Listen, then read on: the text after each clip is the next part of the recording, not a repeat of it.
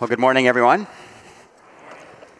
Uh, if you're a guest with us today, my name's John. I'm a pastor here at the church, and it's great to be worshiping with you this morning. Uh, you're catching us in our, uh, on our kickoff for our, our, fall sermon series that's going to be taking us through the, the letter of Romans, as uh, Jana already mentioned. And um, I'm, I'm, excited to do this. I, I um, to be quite honest, I've been kind of avoiding preaching straight through Romans because it's a bit intimidating. This is kind of the Mount Everest of preaching. so I've been kind of biding my time, but it feels right, and I'm excited to dive in. Uh, the fall, we're going to spend looking at Romans 1 through 4, and we'll take a break for Advent. And then at the first of the year, we'll pick up with Romans 5 through 8, take a little break for Lent, and finish up the first half of Romans before the summer comes. So uh, we'll, we'll, we'll, in that time, read every verse in those eight chapters of Romans in the service and think about them together. Uh, Martin Luther called uh, Romans the chief part of the New Testament and truly the purest gospel. I mean, this, this letter has received accolades from any theologian who's really thought about things. Luther went on to say, It is worthy not only that every Christian should know it word for word by heart, but also that he should occupy himself with it every day as the daily bread of the soul. So, just to be clear, if we were to take Martin Luther on his recommendation, all of us would memorize this entire letter and hold it right here. It's, it's that important. The British theologian John Stott said of Romans, it's the fullest, plainest, and grandest statement of the gospel in the New Testament. So here we go.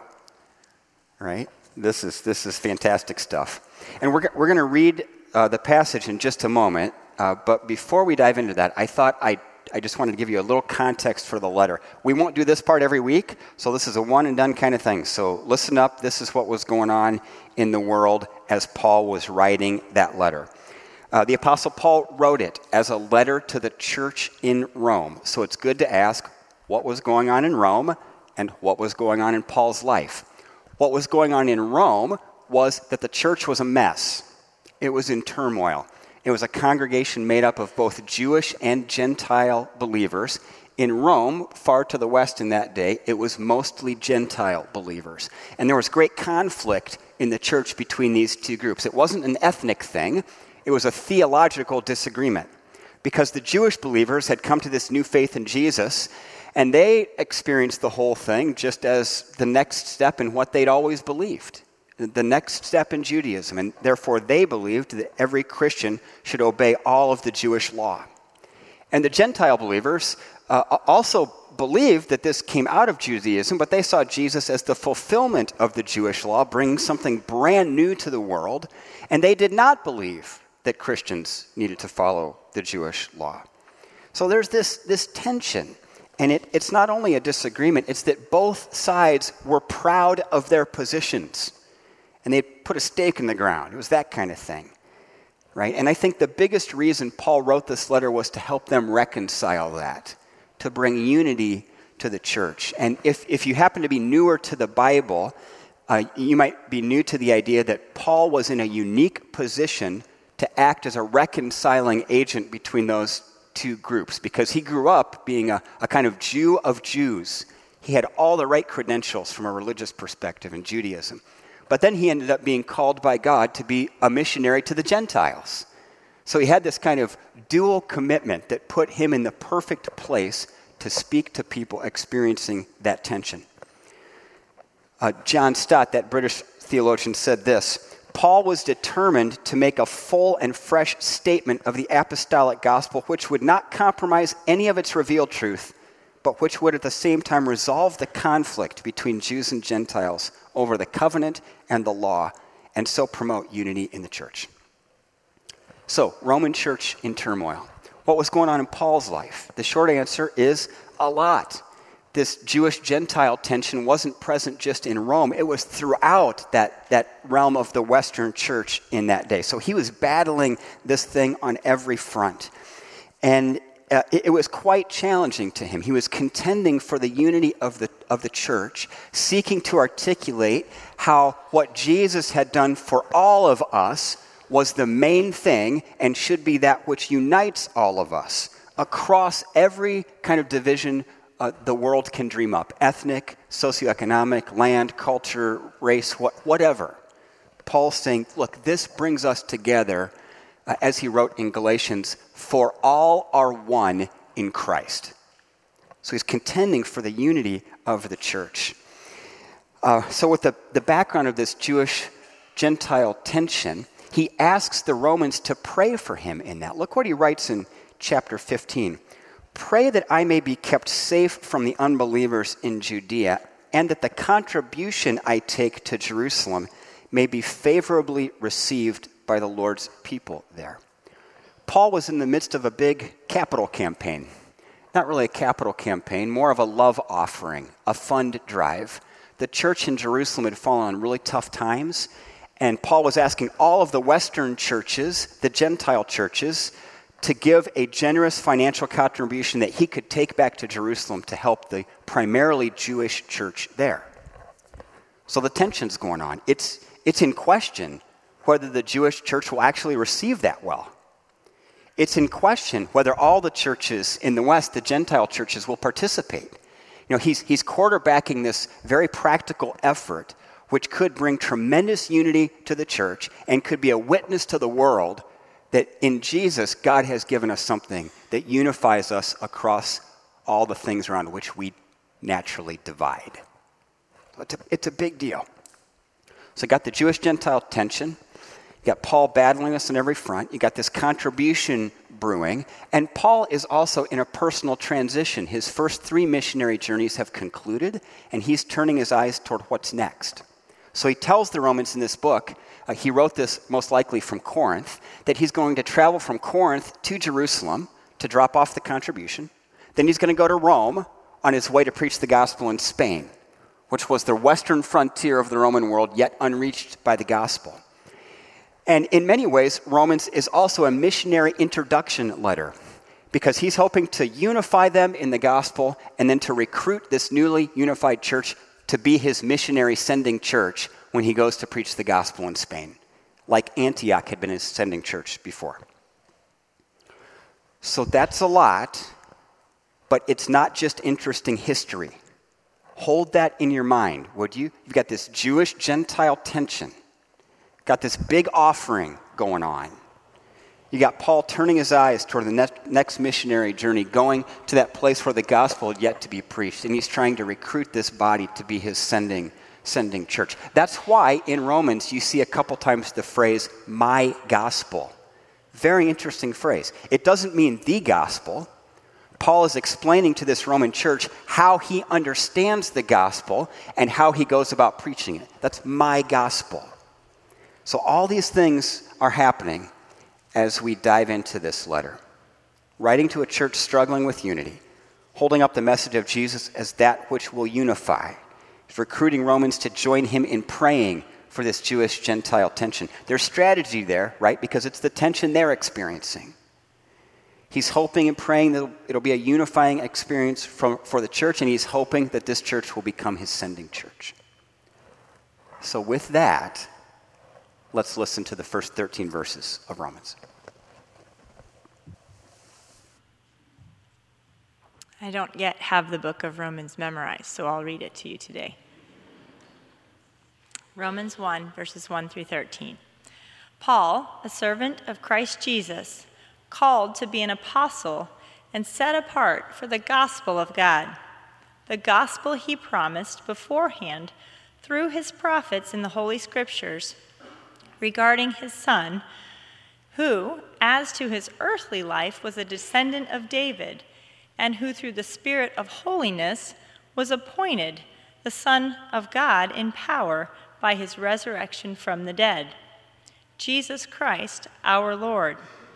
Through him we received grace and apostleship to call all the Gentiles to the obedience that comes from faith for his name's sake. And you also are among those Gentiles who are called to belong to Christ Jesus, to Jesus Christ. To all in Rome who are loved by God and called to be his holy people, Grace and peace to you from God our Father and from the Lord Jesus Christ. First, I thank my God through Jesus Christ for all of you, because your faith is being reported all over the world. God, whom I serve in my spirit in preaching the gospel of his Son, is my witness, how I constantly remember you in my prayers at all times. And I pray now, at last, by God's will, the way may be opened for me to come to you. I long to see you so that I may impart to you some spiritual gift to make you strong. That is, that you and I may be mutually encouraged by each other's faith. I do not want you to be unaware, brothers and sisters, that I planned many times to come to you but have been prevented from doing so until now, in order that I might have a harvest among you, just as I have had among the other Gentiles. This is the word of the Lord.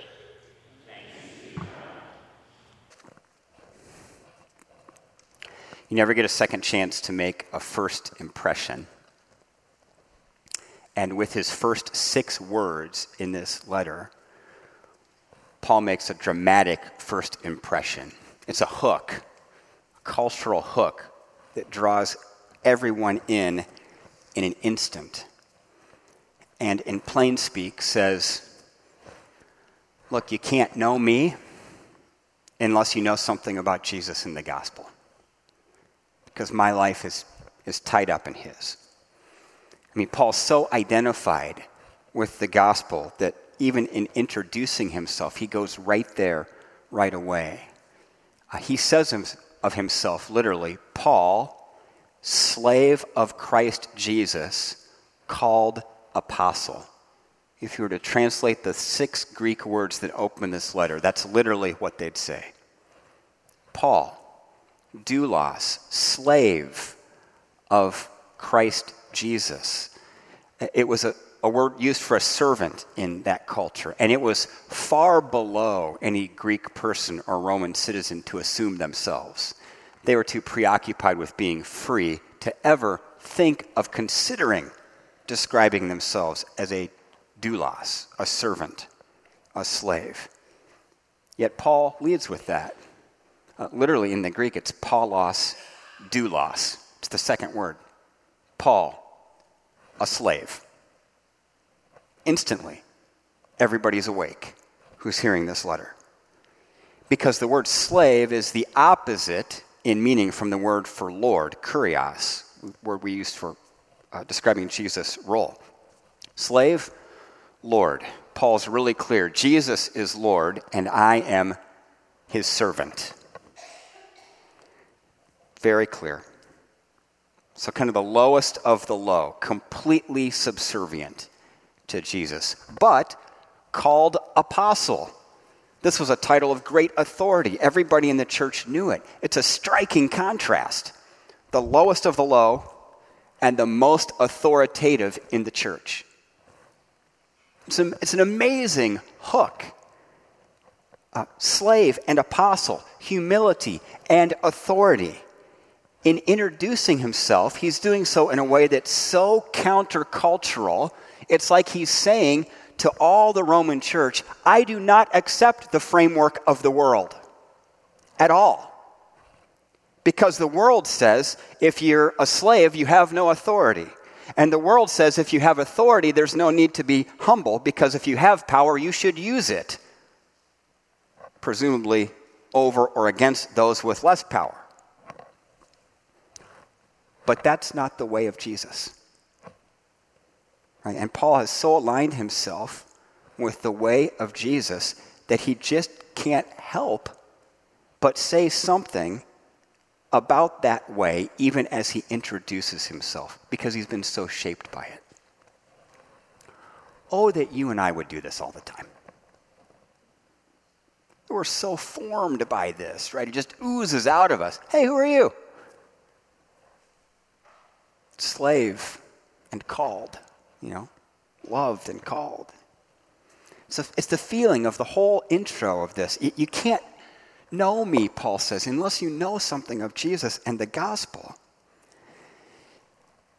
If you want to know me, you've got to know that I've been changed by God.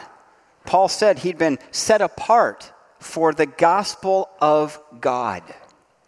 Don't, don't miss that phrase, the gospel of God. We often talk about the gospel of Jesus. Obviously, Jesus was God. Paul knew that. But he chose the phrase very intentionally the gospel of God. At its root level, this whole message is about God. That God is real, not a religious idea. That, that God is good, meaning that right and wrong matter to God. It's not just a world of gray. There's right and there's wrong, and God distinguishes between that because God is good, that God is loving, that God loves people.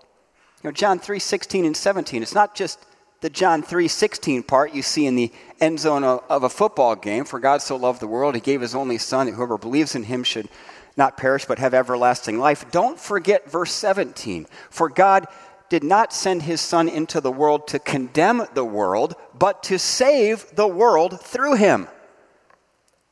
This is not about condemnation. This is about God loving the world so much that he would come himself in the person of Christ to fulfill our end of the covenant for us, taking upon himself even the bitter and shameful death of the cross. That's the gospel. And Paul's saying, I've been set apart for that gospel of God. The gospel God promised beforehand through his prophets in the Holy Scriptures regarding his son, who, as to his earthly life, was a descendant of David. Remember the context now. It's important all through the Jewish Gentile thing. The Jewish believers saying, look, this is just an extension of the old way. Got, got to keep the law. Gentile believers saying, look, this is brand new. We live in grace, not by law. Paul says, Yes, Jewish believers, you're right. This was promised a long time ago. God has been unfolding this through his prophets for centuries. Yes, Jesus was a descendant of David. You are right. The gospel is old. And Jesus was appointed Son of God in power by his resurrection from the dead. Through him we have received grace. Gentile believers, you're right. This is brand new. We've all received grace. Jesus is alive. New birth is possible. New life is possible. Jesus said he came to give us life and life to the full. You're right. The gospel is brand new. The gospel is new and old. Right? The gospel is new in the sense that it fulfills all of the Old Testament promises. The gospel is old in the sense that it has always been God's plan. The first mention of it in scripture comes in Genesis 3:15. Did you know that? Theologians call this the proto evangelion, the first gospel, God's promise to make things right again. The gospel is old.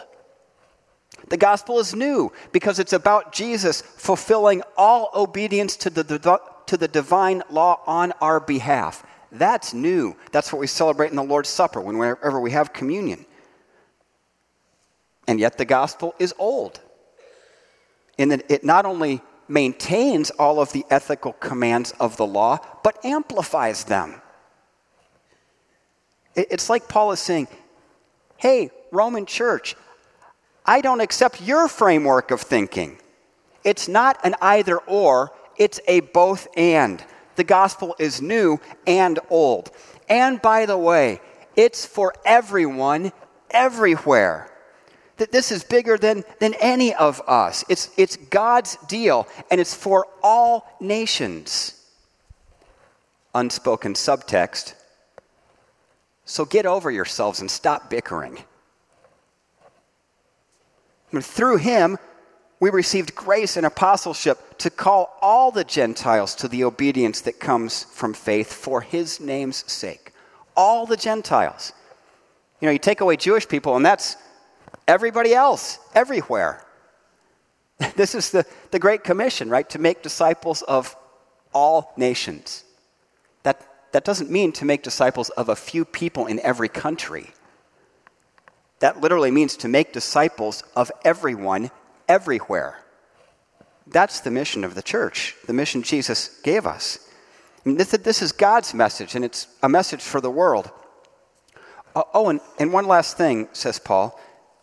You, Roman church, and now church across time, are among those called to belong to Jesus, to, to be His completely and forever. In, Christ, we are loved and called, Paul says. To all in Rome who are loved by God and called to be his holy people, loved and called, loved by God, for real. I mean, it's so easy for us to do this. I, I, know it's easy for you because it's easy for me to think about the love of God and not to take the next step and actually internalize and imagine that God actually loves me for real. Right? This, this is the message of the New Testament. It's, it's everywhere. In Christ, we can hear the words that God spoke over Jesus at his baptism as words that God speaks over us now. This is my son, my daughter, whom I love and with whom I am well pleased. Wow. That's what Jesus said in the Lord's Prayer. And when you pray, start with this Our Father in heaven. Father, that's the intimate word. Abba, Daddy. It, it, it conveys that understanding of deep, committed, forever loving relationship. Jesus says, whenever you pray, start by remembering who you are. Start by remembering that you belong to Jesus. You belong to God, and God loves you, or loved by God. There, there are many false substitutes in this world that promise to offer the secret of being content in any and every situation. They are all liars. Each and every one. Augustine learned this. He learned he has a, a God shaped void in his heart, and he also learned that all of us, each and every one, are restless until God is back in the right place in our life. And, and we're made right with God uh, by grace through faith in Jesus. In Christ, you are loved. We are loved. In, in, in a mixed up world where we, you know, we're, we're supposed to love people and use things, but so often that gets turned around and we love things and use people. Th- this message is about God loving you. Not in a week or two when you get it together. Right now. This instant, this moment, right now. We're, we're loved by God and, and called to the obedience that comes from faith and to be set apart as God's countercultural community in the world. So let me unpack those. These both emerge right out of the text. The obedience that comes from faith, or as some translations say, the obedience of faith. I kind of like the way the NIV has it, the obedience that comes from faith, because my understanding is that's the that's the connotation. It, it's, it's obedience, uh, kind of ethically speaking, that emerges from faith, from trust in Jesus, as, as contrasted to a sense of duty or, or, or a religious obligation uh, that drives obedience. Right? There's a world of difference between these two things because obedience that emerges from religious obligation or kind of a sense of duty ends up being just a kind of legalism, a religious checklist of you know to-do boxes. Yep, did that, did that, did that, did that, did that, and it's just this cold kind of non-relational thing. That is not what Paul's talking about. We are called to the obedience that comes from faith, meaning an active relationship with Jesus where we're interacting with Him always, and we, we know and trust this person and believe that He has our best interest in mind, and therefore we submit willingly We relent sometimes if we have to. We, we trust and follow. That's what Paul's talking about, called to, to that kind of life. Not because we should, but because it's a way better way to live. Because Jesus said he came to give us life and life to the full, and this is the path that leads one into that. So we're called to the obedience that comes from faith and to be God's countercultural community in the world. That comes from this verse, verse 7, and, and called to be his holy people. The word holy doesn't mean kind of self righteous or religiously polished, it simply means set apart for special use. And this has always been God's plan to have a community of people in the world set apart for the special use of announcing God's goodness and love and redemptive purpose in the world, what God is up to, to join Him in His mission in the world. Loved by God and called into the family business, we could think of it as, which is taking the gospel to everyone everywhere to become a mature follower of Jesus, so that everybody has that chance to at least have one conversation with a serious Christian and to understand this isn't a pushy thing. There's a depth and a real thing here to, to interact with someone filled with the Holy Spirit and have the opportunity to, to really experience, well, that was new. I mean, we're, we're called to be God's countercultural community in the world. Loved by God, slave, servant, of Jesus, called to be set apart for special use, and called to, to actually follow Jesus, not just think well of him. And all that's just the introduction. Right? This is Paul just saying, Hi, I'm Paul. And then he finally gets to the actual greeting, verse 7 Grace and peace to you in, from God our Father and from the Lord Jesus Christ. Because this is what the gospel brings to people grace and peace. It's it's the life in which we live as followers of Jesus. As, as tumultuous and unpredictable as the world is, grace and peace in Christ are real. And, and over time, as we Christians have read the scriptures and noticed that in almost all of these epistles, there's this greeting grace and peace to you from God our Father and the Lord Jesus Christ.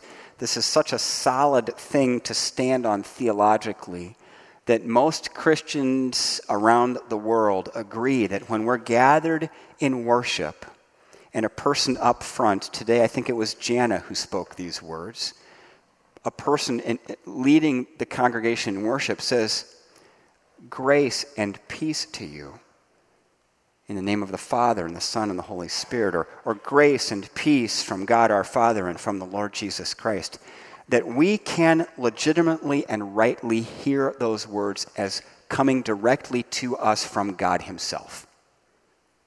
That this is the greeting God wants us to receive grace and peace from God our Father and from the Lord Jesus Christ. So, slave and apostle, Paul was. The gospel, new and old. You and I, along with that Roman church, are loved by God and called to follow Jesus as a set apart kind of community.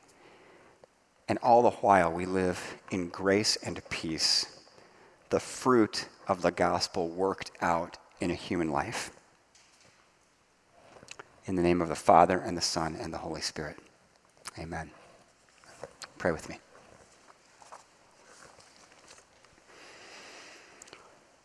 God, thank you for this letter. Uh, thank you more that we know that the Bible is your word by the inner witness of the Holy Spirit. That you've shown us in ways that we know that, that this book is like no other book, that there's a power here, that there's a truth here, uh, that no person manufactured, we know. So, Lord, continue to replay your message in our hearts that we might hear you and conform our lives to what it is that you're saying. Give us clarity and courage in that, please, God. We ask in Jesus' name. Amen.